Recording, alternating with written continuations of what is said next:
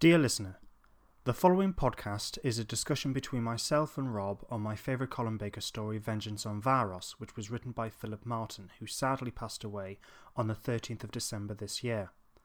The podcast was recorded prior to his death, and so we are unfortunately unable to sufficiently dedicate time to the remarkably talented and imaginative writer. He will be sadly missed, and so we dedicate the following podcast to him. Rest in peace, Philip Martin. 1938 to 2020.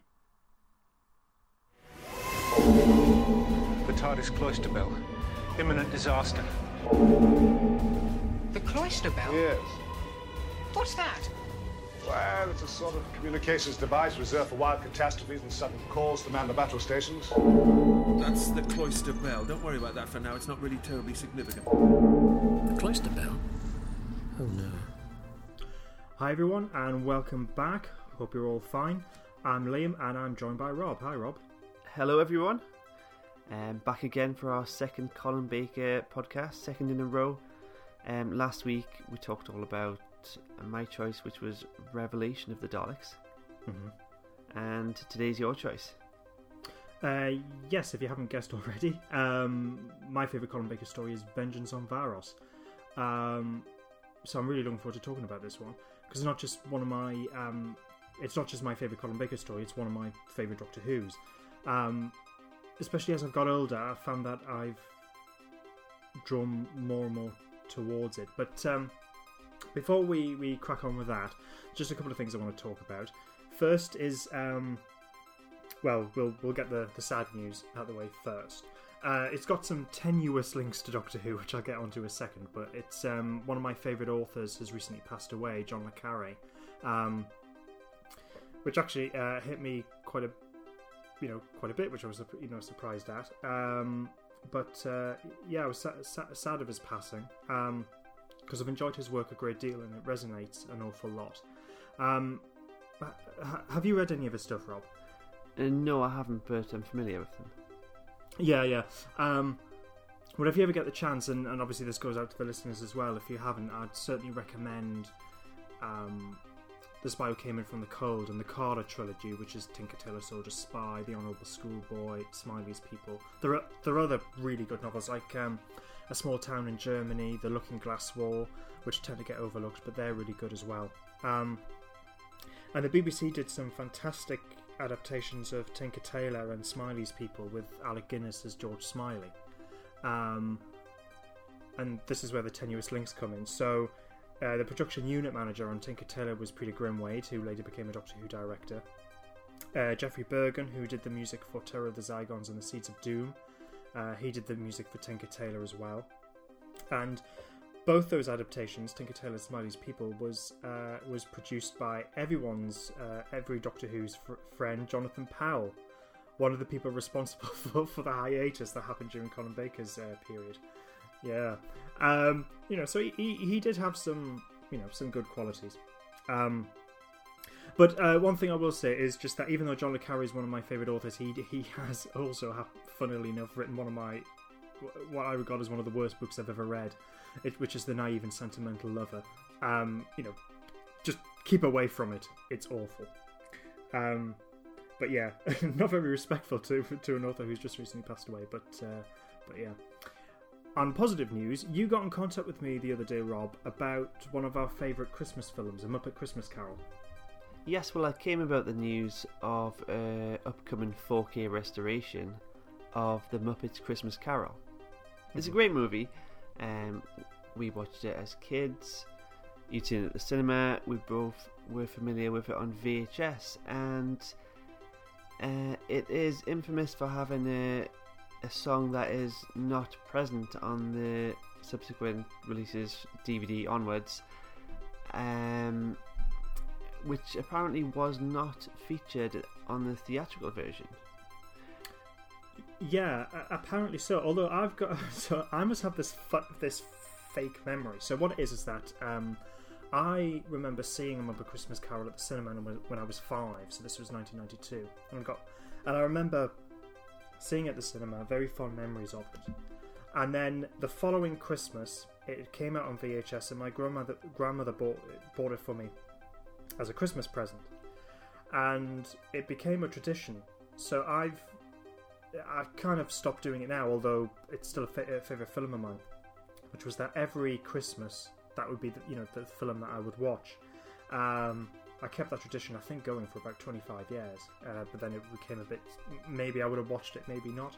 But anyway, um, I remember getting it as a Christmas present when I was six, and watching it and loving it, and then it was coming to the that this song, which apparently wasn't the wasn't in the theatrical release. But I remember watching the video and going, "Oh, it's that song that's coming up." Now that's my memory of it. Now I don't know whether it might be the fact that I'm thinking that I'm watching it seven, thinking it's the first time I'm watching it. But anyway, I seem to have this memory of seeing, hearing the song when I was um, when I was at the cinema. But that's obviously not the case by the sounds of it. But anyway, so for many many years watching the VHS version of it, and you've got this song, and it's actually narratively important because it's the bit where it's you know it's it's during the um, Christmas past period, you know, and Ebenezer Scrooge, because he's you know so poor and you know almost destitute, that's when his fiancee decides to leave him, and there's this whole emotional song that takes place. Um, now I've been very familiar with that song, and actually over the years I've come to, to like it more and more. And then finally, when I got a Muppet Christmas Carol on DVD, it must have been the original theatrical version, and I was shocked the song wasn't in there. Just like, what the hell is this? And what what are the Um, reasons behind it? Do you think um not compelling enough? Not enough Muppets in the scene? It's a strange one as well because the song is um Love is Lost. Yes, that's and it. it's also it has a bit of a resolve at the end with Michael Caine's "Love Is Found" song in the Hmm. film's conclusion. Yes, yeah, exactly, yeah. Uh, and I was thinking that unless it was running time, and maybe I mean, I mean the song's not all that long. It's like what, maybe two minutes or roundabout. It's not. Maybe they just thought, oh, it, it slows the pace of the movie down. Let's just get rid of it. Um, but this is it's been interesting because you you told me that, and then um, the day that that story came out, everyone seemed to be on Twitter being terribly excited. One about the restoration, but the fact that this lost song um, is being reinstated into the film. Exclusively on um, Disney Plus, I think. Ah, Oh, right, uh, okay. uh, Oh, and for sorry, and for the 4K release. Yeah. Oh, that's a relief. Because I'm Yeah. sorry, I'm not signing up to you know another thing with which is Disney. I mean, I love Disney films. You know, we all do. But uh, no, right? Okay, great. So I can buy it, watch Wait, it, and listen. what about all the Disney Plus exclusives? Oh, I'm not bothered. What? what about all the Marvels? You not watching the the Mandalorian? No. No. There's enough to be getting on with, but then, oh, God, I can't be bothered to get bogged down. What's this? Because Disney are going to be making a whole load of other Star Wars stuff, aren't they? Uh, yes, um, they're on season two of The Mandalorian, Mm. um, which is a Disney Plus exclusive show. Uh, they also include the entire back catalogue of the uh, the animated series Clone Wars onwards, um, which are regarded as the new canon still, um, because all all the old um, expanded universe stuff is now regarded as legends, and all the new stuff is regarded as canon. So th- there's a distinction between the two. The Mandalorian, um, well, in fact, the movies as well. I think Solo and Episode Nine both take aspects from the animated series, uh, the Clone Wars, um, and the Mandalorian follows on from the myth- mythology of the Clone Wars animated series as well in live action, with a lot of the returning actors um, here and there. Uh, but um, with regard to the live action, uh, I think there's two or three new live action shows coming out, and they're all going to tie in at some point. Great. And then, um, uh, which reminds me of some oh, excellent news, which, if as if 2020 wasn't bad enough, it's recently been announced that um, Mrs. Brown's Boys, that excellent sitcom that everyone really enjoys, the people must do, is being commissioned until 2026. Okay. So, but who watches that crap? Um, for those that, that don't know, Mrs. Brown's Boys is a BBC sitcom, um, which, for reasons beyond the realm of normal human understanding, has been going on for years. No one seems to like it, yet no one's. But obviously, the fact it's been constantly recommissioned, people must be watching it. But I've never met anyone who's watched it. Have you? Well, y- yeah, the way I see it, um, everyone likes it but me. So I'm amazed that you don't like it. All right. Well, uh, okay. I- I'm hanging out with the wrong sort. I think. Yeah. Oh, yeah. It uh, the the popularity of that show, I really don't understand it. But anyway, there you are. So, uh, one more thing that I want to uh, want to talk about, uh, but now we're slowly starting to, to get into the realm of vengeance on Varos. I want to talk about video nasties. What do, what does that term mean to you? Good slash bad, um, nice cheap horror films from the 70s and 80s. Yeah, pretty much. Yeah. So, yeah, exactly, yeah. So, what it is is that um, video nasties was a term that was coined in Britain during the early 1980s. And what that was, it's basically what you said, Rob. It applied to films that were distributed on video cassette because this was during the time when the, the home entertainment market was really starting to, to pick up. And in fact, the 1980s was really the first decade that saw um, cinema attendance really start to decline. And a big part of that was because of this home entertainment market and people being able to buy video video cassettes. Um, but video nasties were video cassettes that were criticised for their violent content. These were horror films. And what it is is that at that time there was no regulatory system for video sales, and those films were low budget with explicit horror. And so this started the, the, this, this moral crusade, and there was this concern that was raised of the possible ease children could, you know, watch movies such as, you know, The Driller Killer is is you know the one movie that tends to get mentioned an awful lot when people think of video nasties. Cannibal Holocaust and Sex with the Headless Corpse of the Virgin Astronaut. That last that one- No, that that one's made up, but uh, that is a reference to something. If any listener gets the reference to that, I'll be incredibly impressed. Uh, uh, if you're interested, Rob, I'll tell you what I'm referencing later on. Um, um, but this also led to lazy arguments that these films were causing an increase in violent crime amongst young people in society uh, for real. So all this concern surrounding video nasties resulted in what was called the Video Recordings Act 1984. Um, and what this did was this act introduced classification certificates. So this is when you know you know the U certificate PG certificate 12 didn't exist at the time, so it went straight from PG to 15 and then 18. But then it also censored films apparently like on really spurious claims and suggestions that they were the cause of serious social antisocial acts. Um, so that's where video nasties all comes from. And it was this, you know, it was really big in the early 80s. And so with all that in mind, it's perhaps unsurprising that Philip Martin, who is known as a political writer, uh, when he penned a Doctor Who story, he sort of picked up on all this, and what he did was there are other things in the story, but it explores the idea that violent and disturbing images are bad for the brain. So that's really the sort of the genesis of all of all that. So that's why I wanted to mention um, video nasties. Um, but before we look at Vengeance on Varos, I just want to say that uh, Rob and I have already discussed our favourite Hartnell, Troughton, Pertwee, Tom Baker, and Peter Davison stories. Um, so if you would like us to hear, if you would like to hear us discuss the Aztecs, the Crusade, Tomb of the Cybermen, the Invasion, Frontier in Space, the Sea Devils, City of Death, the Seeds of Doom, Earthshock, Resurrection of the Daleks, and as we mentioned uh, previously, Rob's favourite Colin Baker story, Revelation of the Daleks. Do check those out. Uh, there are other stories in our podcast archive as well, uh, including all the Jodie Whittaker stories and several Big Finish audio adventures. Yeah, and in the new year we'll be co- concluding this um, this range with um, our favourite McCoy stories. Yes, that's right. Um, so look out for those. And you you can find us on Facebook, facebook.com forward slash cloisterbell. We're at Twitter at podcastbell, Instagram, cloister underscore bell.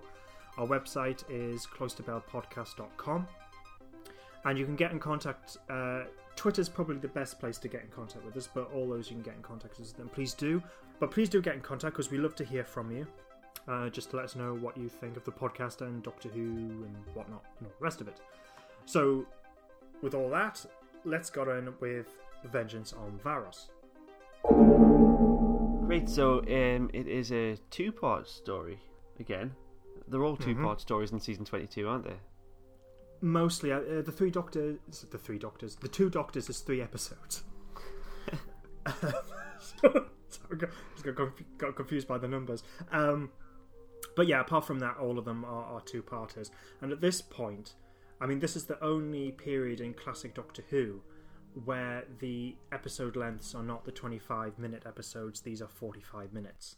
Um, but as we said when we were reviewing uh, the Colin Baker's Dalek story, if you're expecting the sort of the pace of modern Doctor Who, which for the most part has mainly been 45 minute episodes, there's really no comparison. Um, and this isn't a criticism, I just think it's a, it's a general observation. Even though these are 45 minute episodes, the, the pacing isn't as fast as in the in the current series. Not at all. Okay. Even though they're forty-odd minute episodes. Um, not to say it's a bore, but it does drag on at a different pace. Yeah, yeah. it drags on. Um, not how quite I would phrase it, but yes. Um, I wasn't So I think checking my watch, thinking when's this gonna end.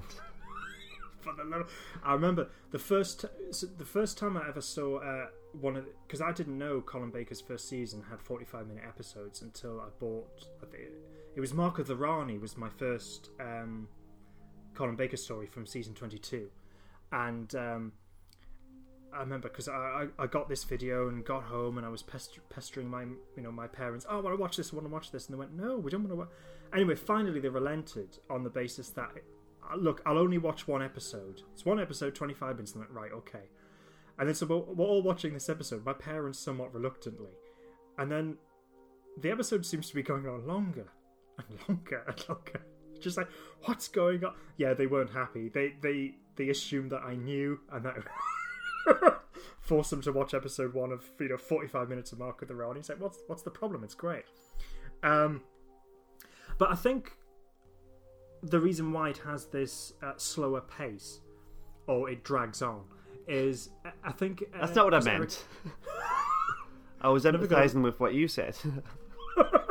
Never gonna let you know. Just, just you know that time when he kept on saying that. You know, Colin Baker's stories drag on. Um, so at this point, Eric Saward is the script editor, and uh, I think his approach to having longer episodes was actually what he does is he uses that opportunity to establish the situation, the scenario, the location, and the characters in there. He, I think he uses that, you know, the, the longer length to establish all that, and then bring in the Doctor and the companion, bringing them into the story. So I think he sets up things in a bit more detail, and I think Yeah. that's why it seems to have a slower, a slower pace. Yeah, yeah, that's exactly how it plays out because it begins with the um, the torturing and the, also this couple that we're introduced to watching Mm-hmm. um, the reality TV. Was it a bit Yeah. ahead of its time? This show. I think very yeah, very much so, and I think I think a lot of people, uh, and I'm one of them, have, have tended to say great story, but as time's gone on, it seems to become more and more relevant, or at the very least, it hasn't become less relevant. Um, so, plot synopsis: um, the Doctor visits the planet Varos to obtain supplies of a rare ore called Zeiton Seven, which turns out is vital to the functioning of the TARDIS. Yeah. Varos was once a colony for the criminally insane, and the descendants of the original guards still rule. And it's a world now where political prisoners and their guards are all subjected to and entertained by sadistic tortures and executions which the colony's inhabitants view and vote on through interactive television. Accused of being alien infiltrators helping the colony's rebel factions, the Doctor and Peri find themselves the latest unwilling subjects in this most extreme form of reality television. Varos's governor has been trying to negotiate a better export price for Zeiton ore from Sil, who is an envoy from the Galatron Mining Corporation. The Doctor and Peri meet two rebels, um, Jondar and Areta, Peri and Areta are captured and almost reshaped into beast-like creatures by Quillam, the dome's sadistic command, uh, commandant, but the Doctor saves them and tells the Governor the true value of Zeiton 7. Quillam and Varos's chief officer, who are in pay of the corporation, try to kill the Doctor and the Governor but are themselves dispatched. Sil plans an invasion of Varos by a force from his own world, Thoros Beta, but the corporation veto this and instruct him to buy the Zeiton ore at any price. So, cast and crew. Uh, Colin Baker plays the Doctor. Peri is played by Nicola Bryant. Arak is played by Stephen Yardley, who previously appeared in Genesis of the Daleks.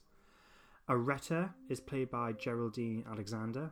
Bax, Graham Cull. The Chief Officer is played by Forbes Collins. Etta is played by Sheila Reid, who would later appear in Dark Water and The Time of the Doctor as Clara's grandmother. The Governor is played by Martin Jarvis, who had previously appeared in The Web Planet and Invasion of the Dinosaurs. Uh, Jondar is played by Jason Connery, and as the name suggests, is actually the, the son of Sean Connery. Maldak is played by Owen Teale, who would later appear in the Torchwood episode Countryside. Quillam is played by Nicholas uh, Chagrin. Rondel is played by Keith Skinner, and Sil is played by Nabil Shaban, who would later return to play Sil in the Mind Warp episodes of The Trial of a Time Lord. Director is Ron Jones. Uh, he previously directed Black Orchid, Time Flight, Arc of Infinity, Frontios, and later would direct the Mind Warp section of The Trial of a Time Lord. And incidental music is by Jonathan Gibbs, and he had scored The King's Demons, Warriors of the Deep, and later would score Mark of the Rani. Producer as you probably all know, was John Nathan Turner, script editor Eric Saward, and as I mentioned before, writer was Philip Martin. So, Rob, was this a? I mean, I, am assuming that you you'd seen Vengeance on Varos previously. Is that right? Yeah, um, not until the DV- until I got the DVD originally, and I don't think I'd watched it much since. So it was quite cool checking it out.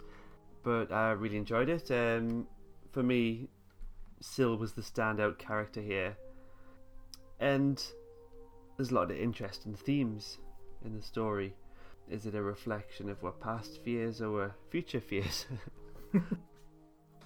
you know, as it becomes more relevant with the crazy reality TV. We're not quite there yet.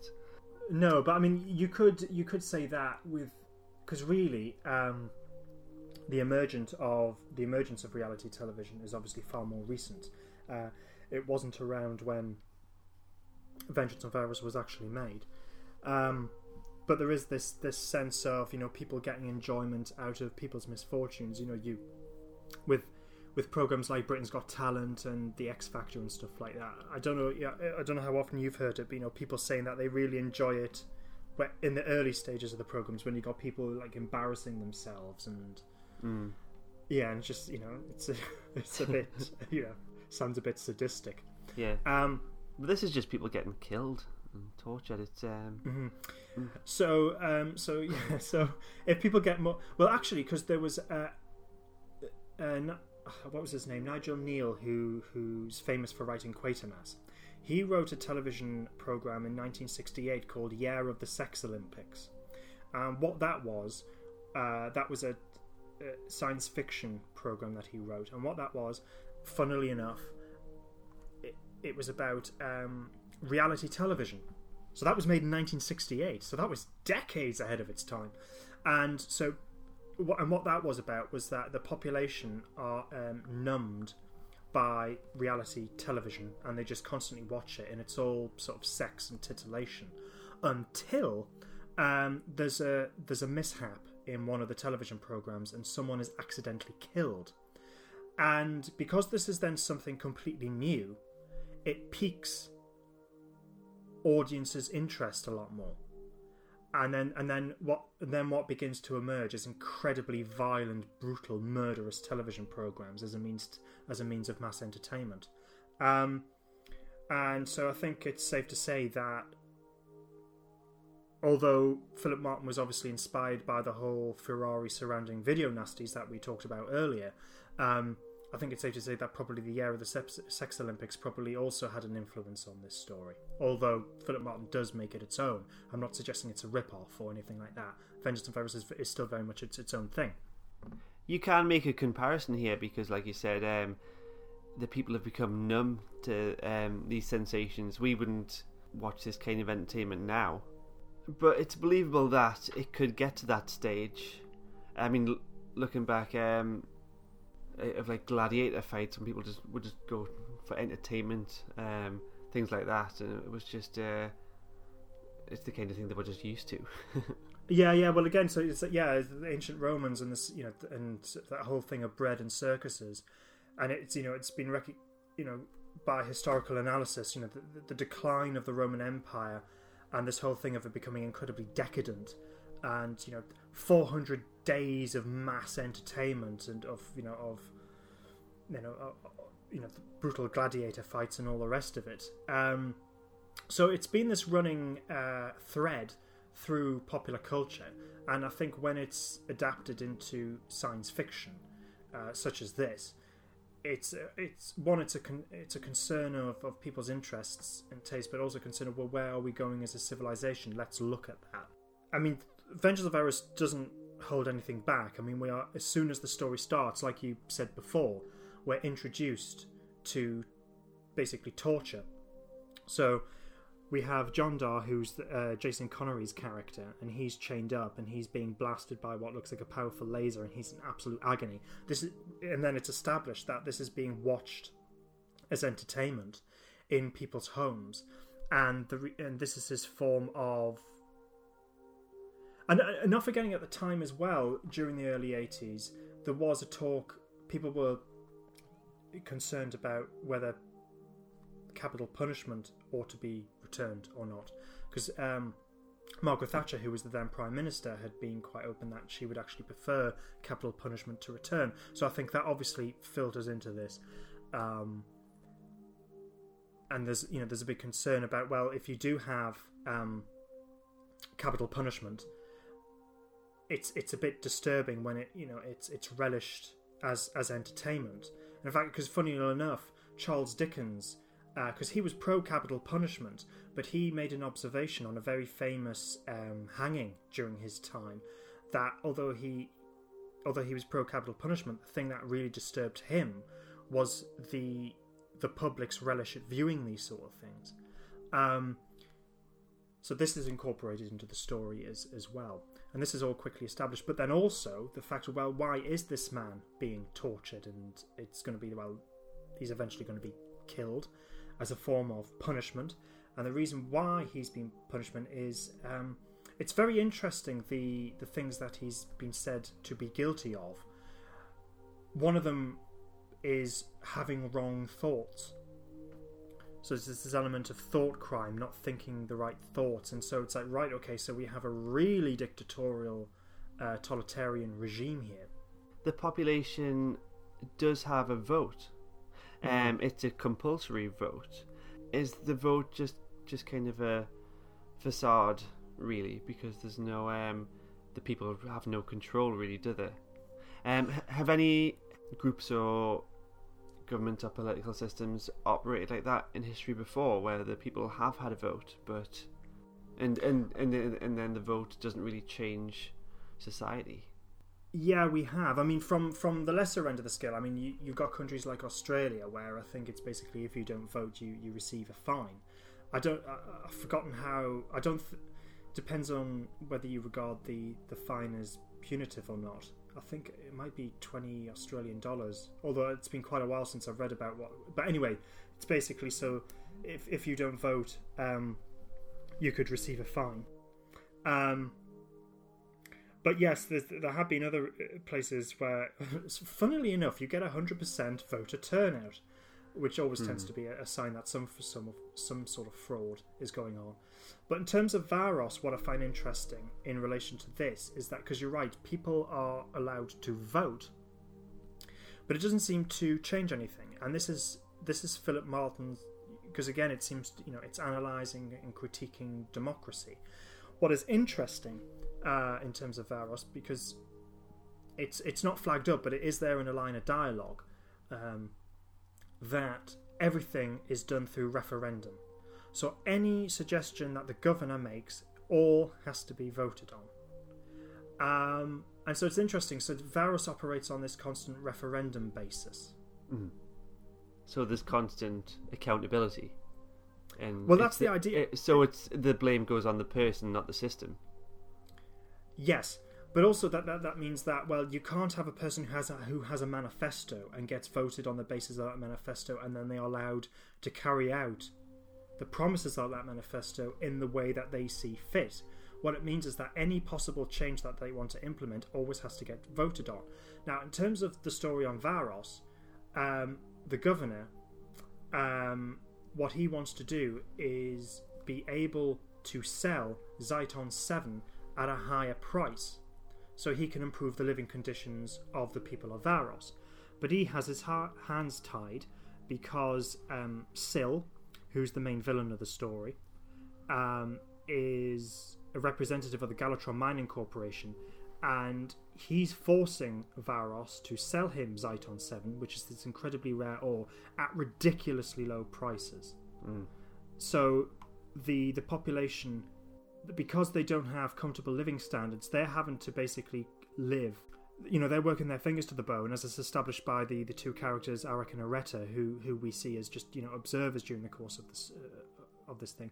But they're they're living hand to mouth, and so when the governor is basically saying, "Look, um, this is what I'm proposing in order to increase our living standards. But what that will mean is less food supplies for, I don't know, two days or whatever.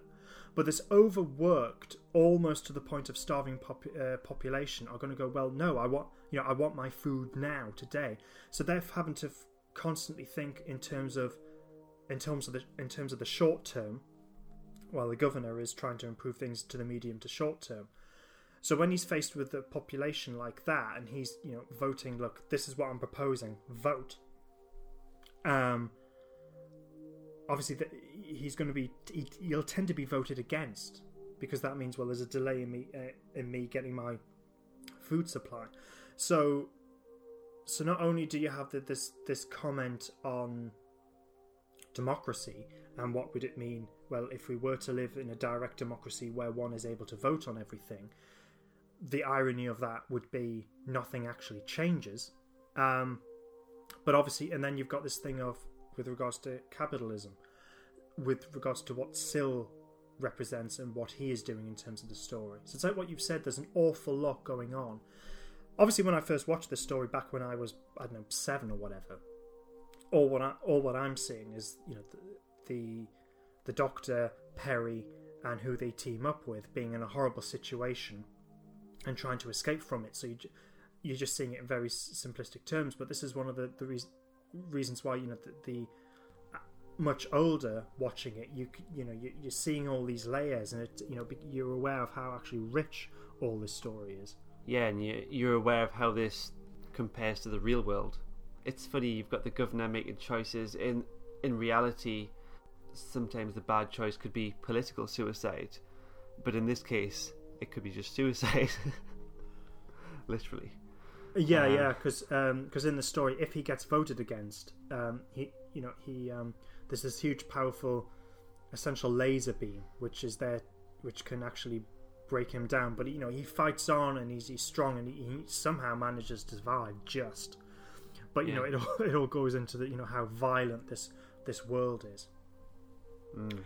Um, and then because the other thing as well is that so the governor is is trying to to you know improve the economy as much as possible. So what he does is because he has all this video footage of all the, the tortures and the executions uh, which take place on Varos, he's come up with this very enterprising idea, um, which is he sells these videos to other worlds as a means of entertaining them. So what is used as a means to entertain, but also um, deter any potential rebels on Varos, is then used as a means to sell on and entertain others. And it's that video nasties element of, of the story. Mm. But what's interesting is that when Sil finds out about this, I mean, he, he's really gleeful because Sil's a fantastic character. Nabil Shaban just plays him fantastically well. I never thought of this before, uh, until I watched this story recently for the purpose of this podcast. Uh, Right. I was wondering if I was wondering if Philip Martin had put in a bit of a parody of the BBC at this point. So what it is is that Sil finds out about the, the selling of these uh, these these videos being sold sold of torture, and he asks if they are instructive as well as entertaining. And the BBC's remit since its inception was to inform, educate, and entertain. Um, so I was just, you know, if Sil's asking if these videos are instructive as well as entertaining, I wonder if there was a ver- unless I'm just like ridiculously overanalyzing the story, but I wonder if that was just a, a bit of a subtle parody of the BBC at play there. Yeah, I like that idea. I do as well. So it's like I might be overlooking at it, but hopefully you can see where I'm coming from. Um, so I mean, all all this is, is established really quickly, and I think Philip Martin has really set up Varos and the situation incredibly well. And I love this story an awful lot. But um, there's something I want to get out of the way. I, I wanted to mention it earlier, but um, there is something that I don't particularly like about this story. And it actually, I think, goes into the pacing that we were talking about before and how Eric Saward was using the 45 minute thing to structure the story. So Peri and the Doctor, you know, all this is established and it's very great and it's very interesting. And Peri and the Doctor arrive on Varos. You know, I- I've forgotten the, the, the length of time, but quite a bit into the, the episode. I don't particularly like how that takes place. So what it is is that the Peri and the Doctor are in the TARDIS, and the TARDIS stops working, and it turns out that it's run out of Zeiton Seven. And we're It's a- thinking, what? Yeah, I mean, it's a little bit contrived. You know, we we've never heard of this before. We don't hear of it again. It's clearly for the purposes of why would the Doctor arrive on Varos? Da, da, da, Um, and all the rest of it. I don't actually mind that too much. It's plot contrivance, but it makes sense in the confines of the story, and it gets it allows the Doctor to get involved in the political situation of Varos once he arrives. Fine. What I don't like is how the Doctor behaves. He, you know, um, turns out, you know, Zeiton 7's run out. Um, the TARDIS can't can't operate anymore, and rather than doing the thing that we would see with previous and future Doctors, which would be like, right, get let's get mucked in and try to sort this out, he he, he becomes really sort of glum and passive, doesn't he? Hmm. and I don't particularly like that. And you know, and you've got Peri there who's trying to you know pick him up and um, you know, and, and, and you know, come on, sort yourself out, think of something. Um, I mean, it only goes on for probably what I don't know that whole thing, probably what of all of five minutes. I- I'm not Yeah. entirely sure, but uh, it's the it's the one bit of the story that I'm not particularly keen on. I just don't like how the Doctor's written in that particular moment. Um, Mm, No, I do like how he says like, "You're okay. You'll die. I'll live on." when they're trapped in the TARDIS. yeah, nice one, uh, Doc. Uh, Yeah, you know, um, there is something sort of like humorous in that, and I, I actually quite I do like that line. And it- so, even though I don't like the overall sort of the idea and how the Doctor's behaved, but in terms of some of the dialogue that emerges from that is actually quite good. So I think it gets away with it from that. But Food for thought. What if the Doctor never needed Zeiton Seven? What if it was like the Mercury situation all over again? What? So he's aware of Varos in the first place, and then he's faked the Zeiton thing just to To- get there. Totally, yeah. Um, it's interesting. I, th- I think, funny enough, well, Sylvester McCoy's Doctor sort of does that in a later story, but I'm not going to mention which one because that's for a future podcast.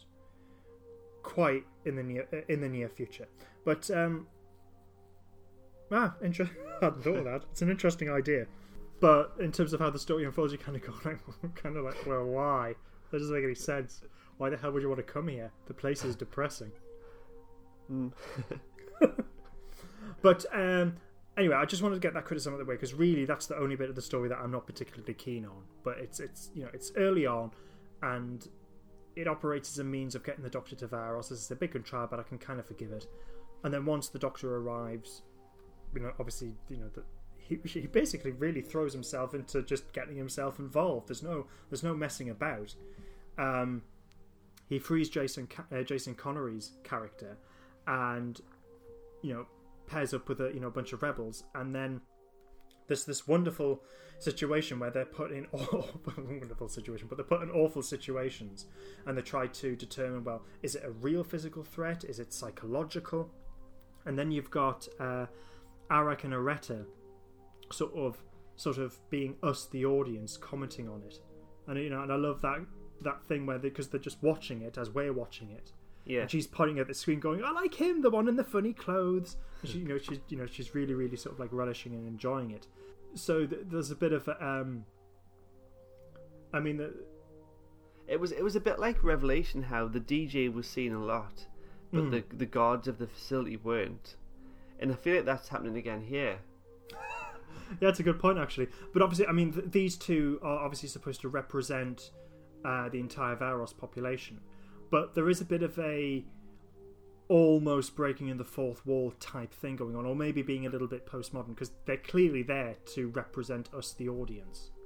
Yeah. as well as a means of establishing what Varos is and what it's about. Um, so it's a double edged thing. And usually, I'm not one for postmodernism. Uh, I just think it's sort of like an idea where people try to think. You know, it tends to be, you know, oh, you think you're much more clever than your own good, and actually, what you've done is established something which keeps on taking me out of the drama. But it's some, but it can work, and this is an occasion where I think it works. Um, and I think it, I think it works. I think it Yeah. works very well. Yeah, I like how they kind of bicker about the voting. Um, Hmm. It's a bit like households in general. You know, people have got different political views, Mhm. um, and they kind of fall out over votes, don't they? Yeah, but again, because that's another interesting thing as well, because surveillance is everywhere in this story, and um, but it's interesting. The surveillance is not seen in the home, but then it doesn't need to be, because you've got this married couple, and she's being the very good citizen, and she will more than happily shop her husband if he ever puts a line wrong. Um, And again, unfortunately, this is something that is that has been seen in uh, um, in many, you know, uh, communities. I mean, I, I I think mainly of you know the Eastern Bloc during the Cold War, um, the Stasi in East Berlin, and and so on, where you had people who were seemingly very happy to, to shop others. Um, I don't want to go too much too much into it, um, but we're also sign- kind of seeing it in the current COVID era as well, with uh, with the way that People's people neighbours. Ah, arses. Mind your own bloody business. Anyway, let's not let's not get there. Um, But you know, you know what I mean. It's uh, you know, it's a, it's a tendency. So again, you know, th- that's something that um, that gets commented upon in this story as well. yeah, Um, so it's a tendency, you know, it's something that we, we recognize in, in human nature, but obviously it becomes much more prevalent with the erosion of liberty. And we've seen, as I said, you know, you see it in places like East Berlin and the Eastern Bloc and the USSR and so on, as well as other totalitarian regimes.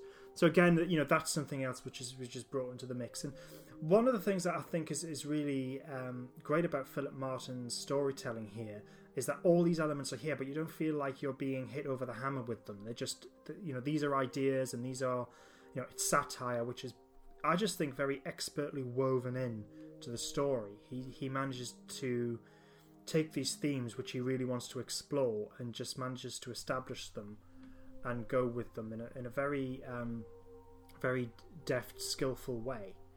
Um, you know, it's all very well being able to look. I'm very interested in these these ideas, these political ideas, um, but to write it in a way which is which is engaging and thought provoking, and not not feel like you're being hit over the hammer with a political message. You know, I just you know that's where the skill lies. Um, and I, and as we've you know as we've said, there's there's an awful lot going on in this story, and so so the Doctor Peri and the rebels that he's that he's um, joined up with they're having to deal with all these, as I said, th- these horrors in, the, in what's called the punishment dome.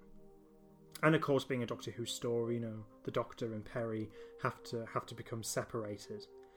And what then happens is, I think, I mean, I always remember this when I fir- when I very very first watched uh, this story when I was seven. This whole moment and just being made incredibly thirsty. And as soon as episode one was finished, I needed to get a glass of water and down it. So the doctor gets lock- locked up in this portion of the punishment dome, and what then ends up happening is this sort of psychological torture starts taking place where he believes he is trapped in a desert, and his mind therefore thinks that you know he he's about to die of dehydration. It's incredibly well performed by Colin Baker. That whole scene. It's brilliantly well directed. The the the footage of the desert and the studio blends in very well, and Jonathan Gibbs's uh, score is is expert. But again, we, we have this. It's almost this this postmodern sort of wink at the audience with in terms of how the the cliffhanger is. But I just think I think this is one of the best cliffhangers ever in a Doctor Who story. So you have the governor and the people who are on Varos who are watching this, preparing it as a television broadcast. So they're preparing all the video footage, Mm. and they're watching the Doctor collapse and to the point Seemingly die. Yeah. seemingly die, and then it goes, you know, cut in on final death throes. It goes close up on the Doctor's face, and they're watching this on the on the television monitor, and it goes, and cut it now. I just love I love how that whole thing is shot. I love how it's performed, but of course it's the whole a, a cliffhanger in the story is the cliffhanger to the program. So it's a whole sort of like postmodern wink to the audience, but in a way that really works. Sil Yeah. laughs his head, head off, and then and, and then we go straight into the uh, the title sequence. I just think it's. I I mean, what do you think of it? I don't think I'd thought about it the way you had. Um, it does work really well. eh? Yeah, I mean, again, you might think oh, he's just over analyzing it again, but I, I mean, obviously, when I first watched it, I didn't didn't read. Oh, you could look at it in this sort of this postmodern way of a cliffhanger within a cliffhanger type thing. You just accept it for what it is, and I think it works at face value. But I do think Philip Martin has incorporated that um, um, sort of have, having his cake and eat it type thing, I suppose you, you could say. So yeah, I, th- I think that's one of the best cliffhangers of Doctor Who. And then we go into the second episode, where of course the Doctor isn't dead. I mean, this was only Colin Baker's third story, wasn't it? As the Doctor. That's right. Yeah. So anyway, of course he he isn't uh, dead, but he he's being prepared uh, for his body to be burnt and well to be completely destroyed in an acid bath. And again, you've got Arak and Areta watching all this, and again, it I just like this. It's just a nice little sort of moment where so you see uh, you see them these two guards, and what they've done is they've got a dead body which is wrapped up in in in plastic, lowered into the acid bath and destroyed. And you got Arak who who's commenting on this and just gone. They always do that. That's just to show how corrosive the acid is. you know, it's a, that sort of like that smart RC viewer commenting on the thing, you know, but being an expert on this type of entertainment. So you know, it's they feel like very real characters um, in this in this horrible world. But uh, I quite like that moment. Uh, I think it says an awful lot within just a few words. Um, but then you get this one of the most controversial moments actually in Doctor Who, because the Doctor recovers, which startles the two guards there, and they fall into the acid bath uh, and are you know destroyed by acid. Yeah. Um, uh, I mean, what are your thoughts on this scene? Of when the Doctor pushes them in. Well, he doesn't push them in. He doesn't. Uh, but I mean, because what ends up happening is he's end up one Mm. falls in, he ends up having a fight with the other, and the guy who fell in grabs the other guy and pulls him in. yeah. But it's know. it's Who it's who cr- who was pushing? Who was pulling? It's like a Ouija board. You'll just never know. and Um, then the the, the, the it's, doctor it's, the, has it's the Doctor going back to his roots. You know. You know that that caveman killing guy. Yeah yeah, exactly yeah um, I know this is a bit of a controversial scene with people. Um, yeah he yeah didn't, he, he didn't blatantly push them in. no, He- no, he- well, it, it was either him or them. Mm. So, in that respect, it's a, a matter of survival. well yeah exactly I mean put your put yourself in his shoes I mean I certainly wouldn't be going you know what mate it's all right I'll just will I just jump in yeah I'll jump in um, no so I've never been um, particularly bothered about the scene. I think it works again. It just establishes more of the sort of thing that we know about this world. Um, I think it perhaps would have helped some viewers if the Doctor had shown a bit more empathy, or or Yeah, the struggle the struggle was a bit more clear cut about what was actually happening. Well, funny enough, because I think one thing that bugs people about it is his his quip at the end, which is, uh, oh, what does he say? Uh, I hope you don't mind. No, uh, oh, I've forgotten the line. It's something on the lines of, uh, "I hope you don't mind. I won't join you," or something like that. Uh, and I think a lot of people are- are more bothered about the fact that the do- you know the doctor was a bit sort of like frivolous about it and just throws off this quip. But you know what? He's been around death for hundreds of years. And I think this is just how people cope with it. Look, look at people in, that live in war zones or that fight in wars, and they cope with death by by just getting on with it. if Yeah, you know what I mean. Yeah, it's a bit like be- it's, a, it's, it's a bit like the the viewers are numb to this sensation now. They've been a bit desensitized to it. Um, likewise, the Doctor doesn't stop to mourn everyone. And you know what? Sometimes humor just helps you get through things. Yeah, yeah. I mean, humor can be an amazing coping mechanism. Yeah, I agree with all that. And in fact, to be perfectly honest, this scene has never bothered me. But maybe that's because I'm just a horrible, distorted individual. Who knows? But um, no, I've I've never been bothered by it. Uh, Um, there's been a lot of emphasis in the new era about um, the companion keeping the Doctor on the right track. Mhm. Um, you know, you've even got the the high point of the Time Lord victorious of the Doctor having no one there to keep him on track. Um, even in is it the Runaway Bride where Donna kind of pulls him back on track because he's going to kill the Racnoss. In this scenario, um, could you say does that say more about Peri? She's not um, she's not doing good enough job to keep him in check. Peri, you're bloody useless. Um, that's a good point because I mean the the relationship between the Doctor and Peri isn't always that hasn't isn't necessarily the most warm relationship that we've seen with a companion. It's not, but not to say Peri's not a strong character, but Hmm. would potentially a stronger character play off with the Sixth Doctor better? And the Sixth Doctor wouldn't have so much bite to him. That's true. I mean, that, that's something that Big Finish have done. Uh, You know, because they pair him off with. Oh, what's her name? She likes chocolate cake. Yeah, Evelyn Smythe. Evelyn Smythe, yes. Uh, you know, lovely character, but you know, she's strong and. But because of her sort of like temperament, it seems to soften the Sixth Doctor a bit, and that relationship works really well. I mean, and, and in terms of the television thing, and we we do see the relationship between the Doctor and Peri start to become warmer. I mean, you know that certainly happens by the time we get to the Dalek story, and by the time we get to Mind Warp, you know they clearly enjoy each other's company, which you know which is which is nice to see. And Yeah. We, we kind of saw that with Capaldi and Clara, didn't we, at first? yes, we did actually. Yeah, yeah, yeah. Um, and of course, the Doctor was extremely fond of her, but he was un- unsure if she wanted to be with him. Um, and he he had had his defences up. Yeah, that's true. Um, but I think in this story, I mean, well, actually, because what's interesting, I think in this story and Mark of the Rani, we arguably see the relationship between doc- the Doctor and, and Peri um, start to develop more.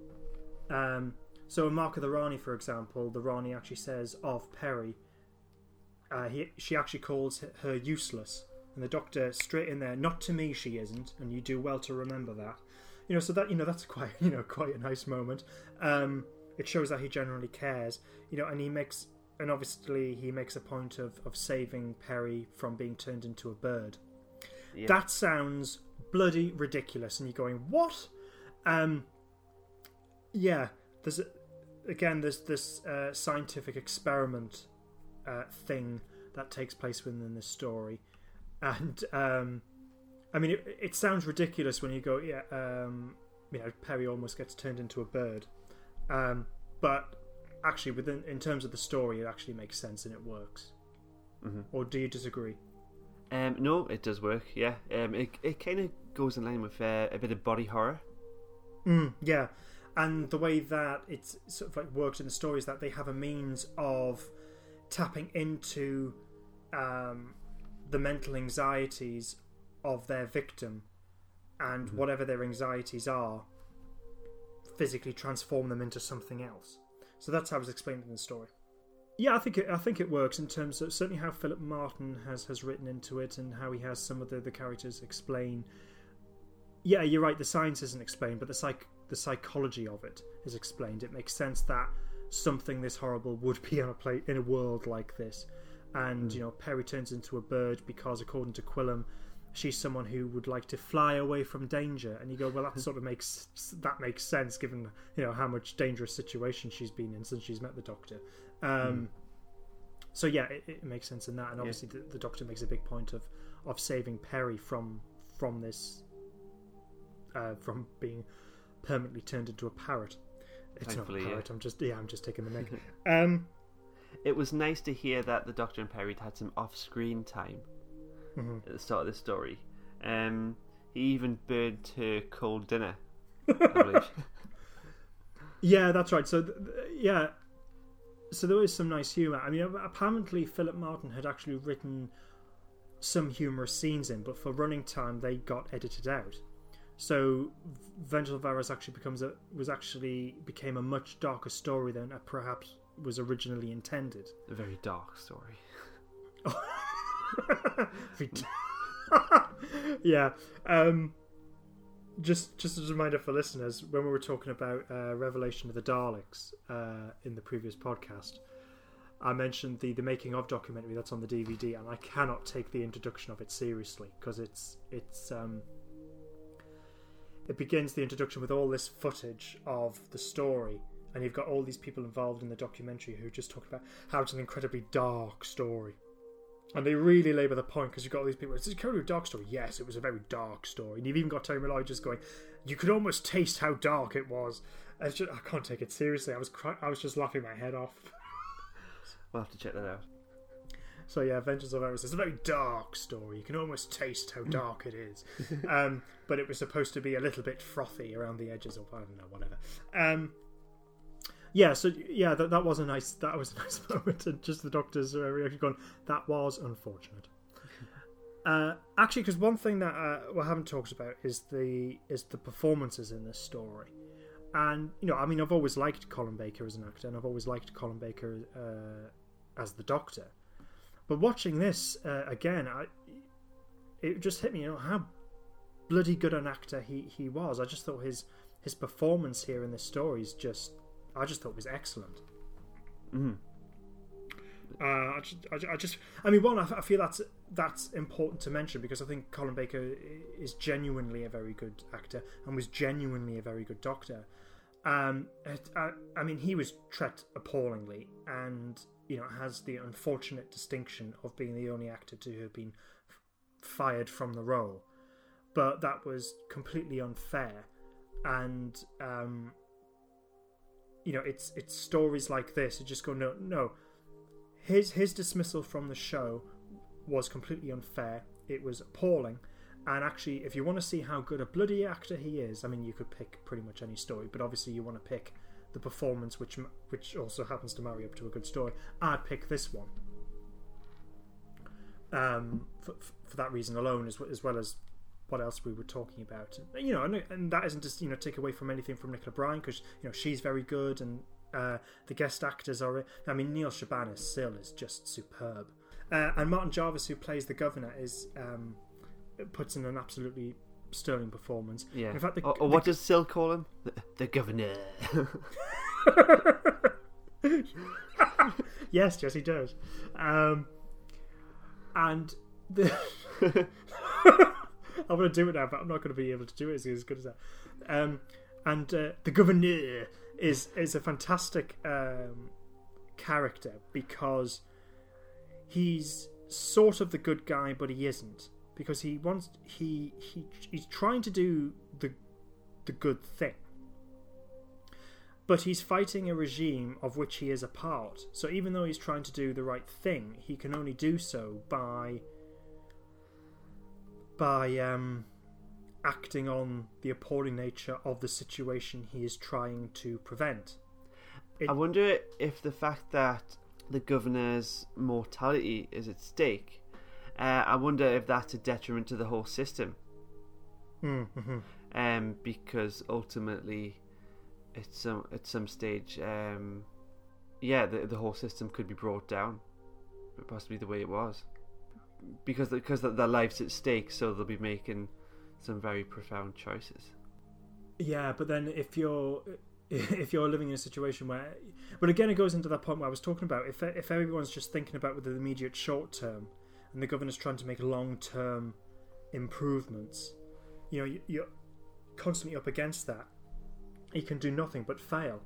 Yeah. Um, I think just all society is unsustainable.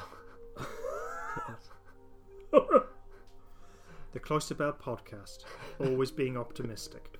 Um, God, I've suddenly become depressed. I wonder why. Um, yeah, but- I think it's it's very interesting that, that the, the governor's character he is he's sort of the good guy, but he's not. He's morally ambiguous. But the reason being is because it's like what I've said. You know, he's part of the the very system that he's trying to get away from. Um, but you can't fully get away from that because that's the world you're in. You're going to have to, you know, and um, you can kind of see that with the way that he he behaves with Peri. He wants to do the right thing, you know, because he he can see that she's not a threat. But the means of him trying to get what he wants is threaten Peri, threaten her with the capture of the Doctor, and and, and so on. That you know, there's an awful lot going on, and of course, the, the people that he is that he is supposed to be working on are supposed to be on his side are in the pocket of Sil and the Galatron Mining Company. So they're not helping the situation either, just as a means of lining their own pockets. And you know, that's something that we see an awful lot. And again, not wanting to go into it, but it's been very interesting to see how the current British Conservative government are have been lining not all of them, but a number of um, cabinet ministers have been lining their pockets with the current situation and making quite a mint uh, out of our misfortune. I'm not bitter. Anyway, um, you know, so again, you know, that's you know, the, the hi- history's littered with all these sort of examples, as well as the current world that we're living in. So, you know, this is not, not nothing entirely new. But again, it's a, this other element that that Philip Martin has incorporated into the story. Um, but again, it doesn't. I mean, you could go. I mean, we're rattling off all these things, and yet the story doesn't feel like it's just hemmed in with too many ideas. It all feels natural. It- Again, it goes back into how the characters are written. I think it's it's done incredibly Yeah. well. It's like all Uh, all the me- all the mechanics are there. Yeah. It, Yeah. But it's, nothing's um, not too much emphasis on each part. Yeah, I mean, I mean, I mean, some of these elements are much more obvious than others. I mean, we have this whole idea. You know, we, we it's again, it, we know that the the legal system on Varos as well is is completely um, well, pretty much non-existent, because there's this moment when the Doctor is apparently going to be executed, and one of the guards tells him that uh, his appeal. Um, was rejected. I'm terribly sorry. And the doctor's response is, "So would I be, if I asked for one." You know, so it's just you know, just this automatic thing, just regurgitating something for the sake of it. But so this apparent legal thing, it's it's, it's a nonsense. So again, you know that that's another element that that's there. Um, telling, once again, telling you why Varos is a crock of crap, and you sure as hell wouldn't want to live there. But it you know it's just one line of dialogue which says an awful lot. hmm Yeah, and everyone's controlled by fear. Mhm. And we've got that scene with the the double vote at the end. Yes, Um, voter fraud. mm. Mm. Uh, I'm not saying a word. Um, yeah, yes. Um, yeah, in the fa- again, you, the fact that you know you got this system which you know allows someone to easily take the vote of another, uh, subtle and it's it's dramatic, but again, it says an awful lot. You know, as I said before, there's an aw- there's there's a lot of very important themes within the story, but it's it's done so skillfully you know, it, it doesn't feel like loads of things have been chucked at the story just to see what sticks. No, it's expertly written. I mean, because I'm going to start wrapping this up, I think now. Uh, but before I do, is there anything that you uh, that you want to mention about this? Because I don't, I don't want to miss anything. Well, there's a lot more substance to this story than I'd remembered. Performance wise, you are right. Colin Baker's performance is very good. Um, I was quite young when I started watching Colin Baker. Um, my first experience being Trial of the Time Lord, and I think I was too young to be distracted by the whole appearance. Um, I just saw him as he was a doctor, um, and he he did well. He had a good performance. Um, I wonder if this early on in his run, um, I wonder if some grown-up viewers would have been um, a bit distracted by that. I mean, it, it's one of those unfortunate things that when you're looking at a Colin Baker story or you're reviewing the era, at some point you're going to have to mention the costume. I mean, you can't help it. I'm the same. The very first um, Colin Baker story I saw was Trial of the Time, uh, Trial of a Time Lord. So, um same. Um, and like you, I wasn't bothered about the costume. And I think a part of that is because you're a kid and kids like bright colours, and you've just got this hero in an incredibly brightly coloured costume who's loud and brash and is, is, is heroic because he's not hiding in the shadows. Um, I mean, it-. You could You know, think so- in, in retrospect, could they have done it better? But I think no. It's a sign of the times. You've even got that um, that chair in the TARDIS in this episode, like this pink blue chair, which is absolutely disgusting. But it's just a sign, of, a sign of the times. it, it is very much so. I mean, it's one of those funny things where I, I don't mind the costume, but I do. As a kid, I certainly didn't mind. But I think when you're older and you understand drama, having a costume like that, it, it uh, I mean, it, it doesn't help because actually, what I mean, funnily enough, I think probably Vengeance on Varos is is one one of the stories where it doesn't bother me so much, and I think the reason being is because the rest of in terms of the lighting and in terms of the, the set designs and the other costumes, everything is subdued. You know, it's it's a very muted color palette, and and then somehow, and I think a big part of it is, is actually how the story is lit. Um, Colin Baker's costume doesn't seem to bother me too much. It's when, and I can understand why this was the case. If you look at other Colin Baker stories, I think what ended up happening is because you've you've got this. I mean, that is a loud costume. It's incredibly bright, and I think a lot of the other designers that came in going, right, in order for I'm lumbered with this this monstrosity, this explosion in a rainbow factory. So in order for it to not appear to punch you in the face as a viewer, what I'm going to have to do is is make it less pronounced. And in order to make it less pronounced, what I have to do is make all the other costumes somehow garish, and as well as the set designs, and increase their garishness. And then what ends up happening is you have an incredibly garish, cheaper looking show. So I think the big. I, I don't think. I think the costume was a mistake because it says the wrong thing about the character, and I think it ended up having a negative effect in other ways that perhaps John Nathan Turner, because it was his decision to have that sort of costume, um, ended up having an effect in a way that probably he didn't, you know, he didn't imagine as a producer. Um, But actually, I think funny enough, because you have I actually think that I think the, the, the two stories where the costume isn't too much of a problem is the twin dilemma because you could argue well the doctor's just come out of an uh, out of a regeneration his mind is addled and the costume is a parody of all his predecessors costumes. Because there's elements you can point to it and going well you know that's a parody of the fifth Doctor. That was a parody of the first and third, and so on. So it works there. I think it works in this story because actually, I don't know. I think it's the lighting, and as I said, the muted color palettes of everyone else. It just somehow, somehow works. I'm not really bothered by it, and almost for the same reason, Mark of the Rani. Oh, also the two doctors when he's not wearing his jacket. Yeah, but I think you've you've hit the nail on the head there. It works because he's not He took wearing it off. coat. yeah, yeah. Okay, that point's mute. Okay. Right. No, but I mean, he's still wearing bloody yellow trousers. I do like his waistcoat in the two Doctors. yes. I mean, definitely. you could see someone wearing that in real life. I think. Could you? could you? Um, I don't know. No.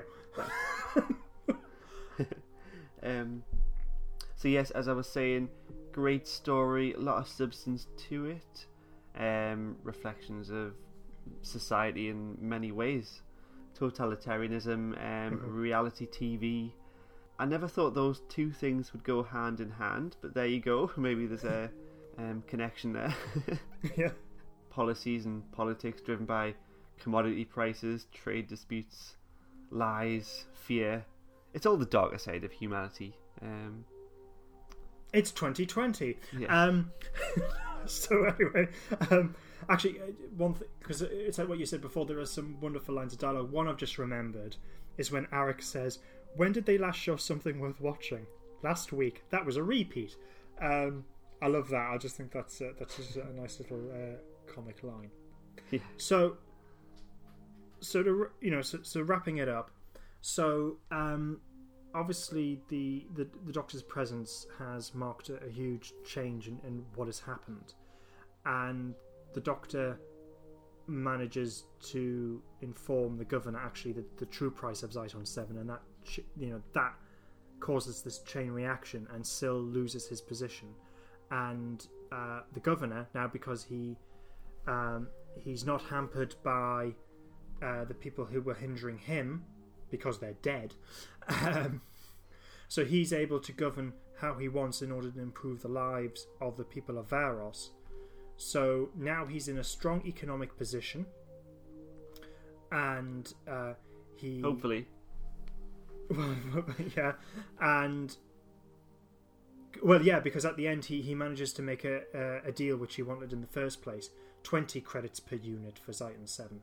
Whereas early he he was struggling to to ask for seven credits per unit, but now he's in a strong position; he can ask for twenty, um, which which goes ahead, and then he makes the announcement to everyone. I mean, it's it's a huge radical change that there will be no more of the way that Varos is run, or well, that's the intention because I'm going to come on to this in a second. But you know, there will be no more torture, no more the these uh, intrusive videos into people's homes and so on. And again, I mean, it's it's a bleak ending, but it's incredibly realistic. So now we're you know we're focused on Arak and Areta, who are aware of all these changes. And he goes, no more executions, torture, nothing. It's all changed. We're free. And then Arak says, "What shall we do?" And then Areta, it's a fantastic. Again, it's a fantastic performance from from the actress. She does this brilliant thing where her face fills up with the hope and the possibilities of a bright and wonderful future. But then there's doubt that creeps on her face. And is it well? How are we going to do these wonderful things? And so you know, so that's her response to what shall we do? And then she goes, "Don't know." Hmm. And then that's it. That's Yeah. the end of the story. I almost expected them to say, "What else is on?"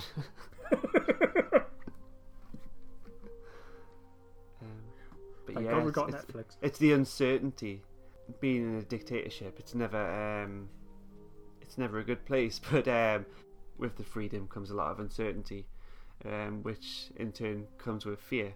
But um, it's freedom nonetheless.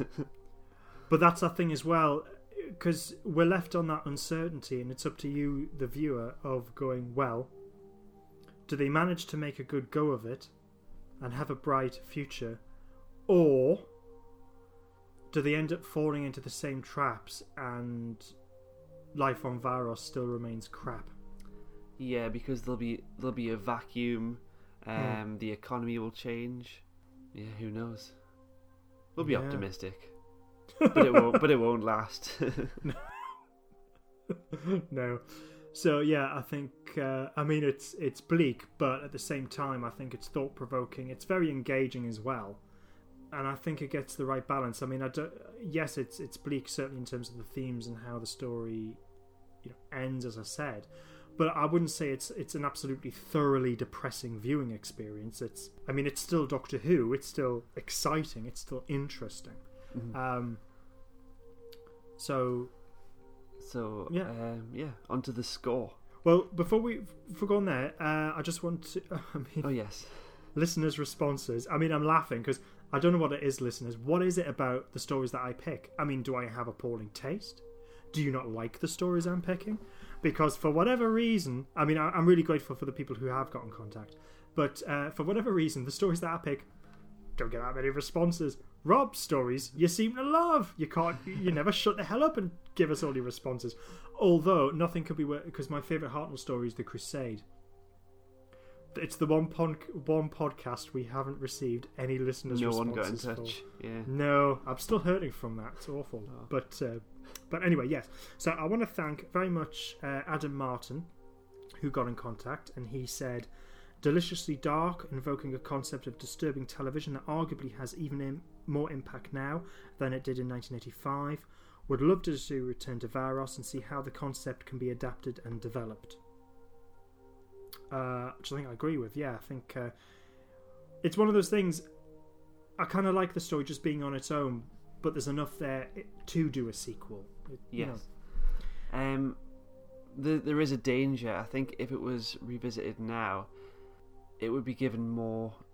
Not, they wouldn't try and give it a politically correct correct message, but maybe they try to give, they try to impart some kind of message, whereas whether it's um, a popular moral view or not. Do you think?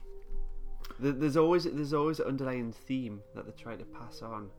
Um, in, Well, I mean, I mean, we've talked about Veg. in, I mean, the- relevant stories.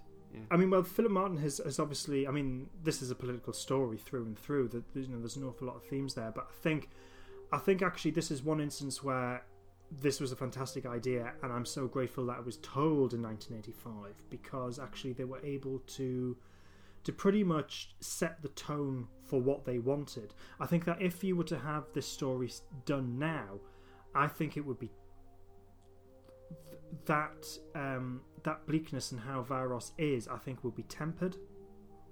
And I think certainly, because as I said, I think genuinely one of the strengths is is uh, because of how realistic it is, is that very end conversation when they don't know what to do with the freedom that they now have. Um, that I don't, I don't think you would have that sense of doubt now. I think you would get an ending that would be much more hopeful. I think it might be. A, I mean, I don't know. It might be an instance of where uh, a sequel to the story might work better if, if Big Finish did it rather than television Doctor Who. Yeah. I don't know. Although didn't that um movie with Sil come out recently?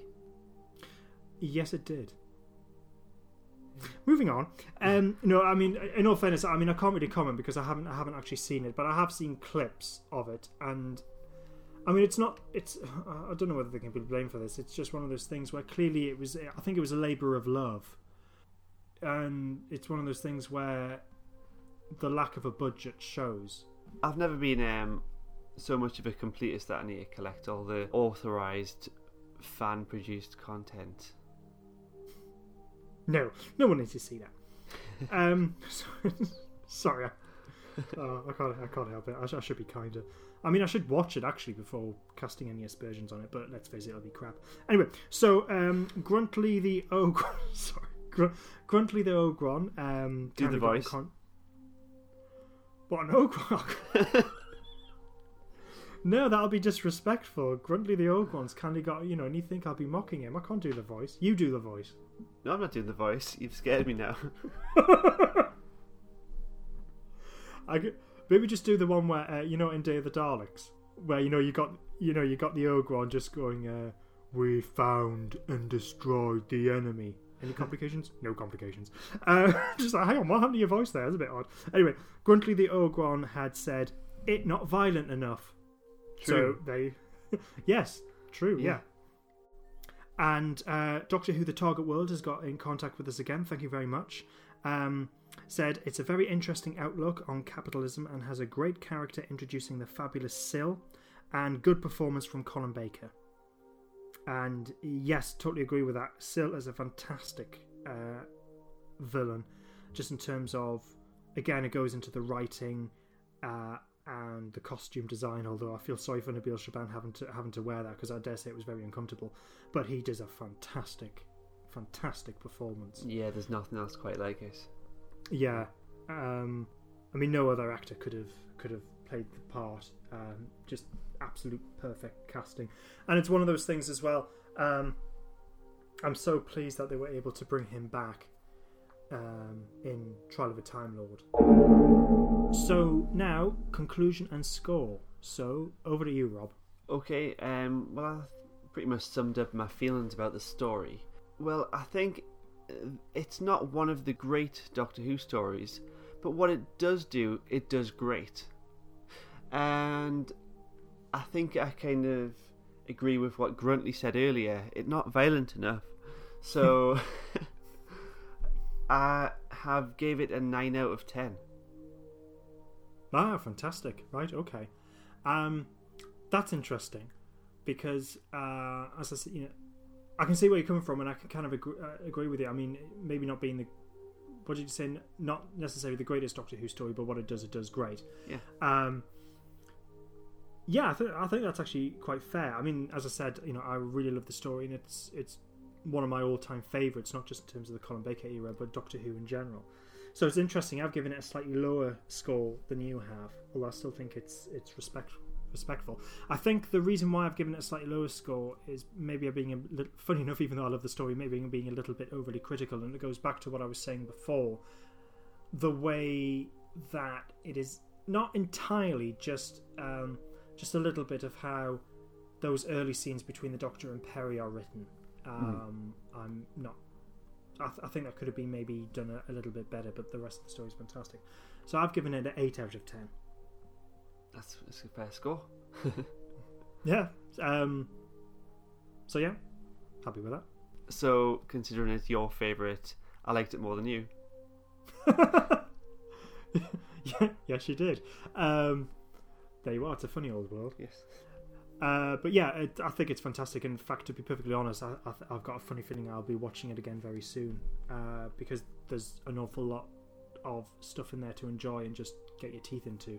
Um, I think it's a very rich um, story, but it, everything just unfolds at exactly the right pace, and I, I just think it's uh, just think it's amazing, um, and definitely a highlight of the Colin Baker era. It's it's because it's a bit of a funny era. I mean, I, I think at some point it'd be quite good if perhaps we we do some podcasts analysing each of the Doctor's eras at some point, because I. And certainly when it comes to Colin Baker's era, I think there's an awful lot to be said. And I think for me, when it comes to Vengeance on Varos, it's you know, it because th- there are some, you know, th- there are some things which are unfortunately poor about the era, um, which I think is accepted. But there are some fantastic things about the era, and you know, for me, this is you know, this is one of them. Yeah, such a short lived era.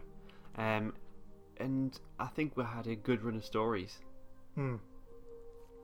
Yeah, as you say, you're very sh- very short lived. I think some of the stories which are poorly regarded, I think some of them deserve to be reevaluated. Some of them do deserve a little bit of their poor reputation. But I tell you one thing that the, the era wasn't short of, and it wasn't short of ideas.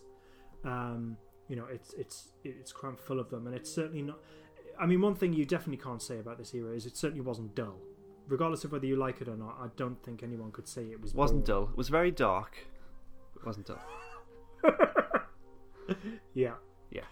Um, so yes, so that's Rob and I having now reviewed our favourite Colin Baker stories, and obviously we will be looking at our favourite Sylvester McCoy stories as well.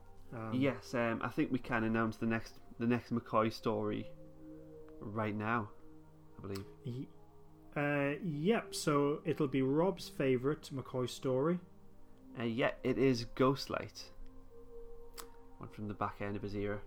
Yeah, but it is a classic, and uh, I'm look I'm really looking forward to rewatching that one. So should be a, go- uh, should be good. Uh, until next time, bye everyone. The TARDIS cloister bell. Imminent disaster. The cloister bell? Yes. What's that? Well, it's a sort of communications device reserved for wild catastrophes and sudden calls to man the battle stations. That's the cloister bell. Don't worry about that for now. It's not really terribly significant. The cloister bell? Oh no.